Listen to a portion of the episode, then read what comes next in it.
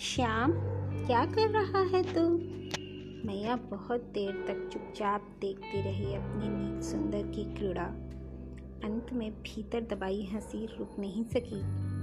हंस पड़ी वह, और तब श्याम सुंदर ने मुख घुमाकर उसकी ओर देखा। कटी में नन्हे घुंघरों वाली मंजुआ मेखला, चरणों में नुपुर, करों में पतले कंकण, कंठ में मुक्ता की छोटी सी माला भाल पर कच्चल बिंदु, दिगंबर दो शिशु, ब्रज राज के आँगन में एक दूसरे के सामने भूमि पर बैठे हैं। एक इंदिवर सुंदर और एक दूसरा स्वर्ण गौर दोनों अपनी क्रीड़ा में तल्लीन। मैया कब से खड़ी उन्हें देख रही है, इसका उन्हें तनिक भी पता नहीं। कन्हैया भी घुटनों के पल सरकता है। अपने बड़े भाई के सामने बाई हथेली भूमि पर टेके उस पर कुछ झुका बैठा है। बार बार दाऊ के दूध की बूंदों से उज्जवल दांत झाँक कर देखता है और फिर दहिने हाथ से अंगूठे एवं तर्जनी से कोई एक दांत चुटकी से पकड़ता है। चुटकी उठाकर फिर अपने मुख में ले जाकर दांत के स्थान पर लगाता है।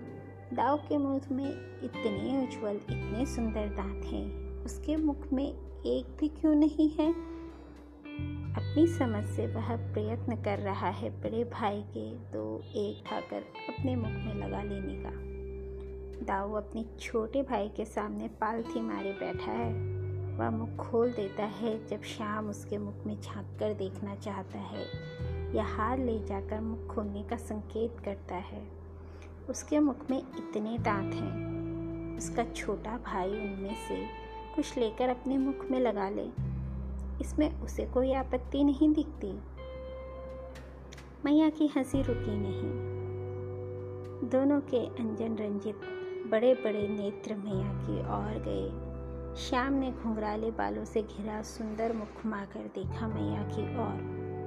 और फिर मुड़कर घुटनों के बल यथाशीघ्र सरक गया उसके पास। वह मैया की उंगली पकड़कर उसे खींच रहा है।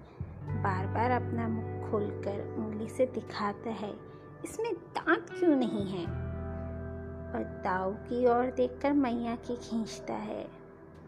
खींचता है, उसकी एक एक मुन्नी कह रही है।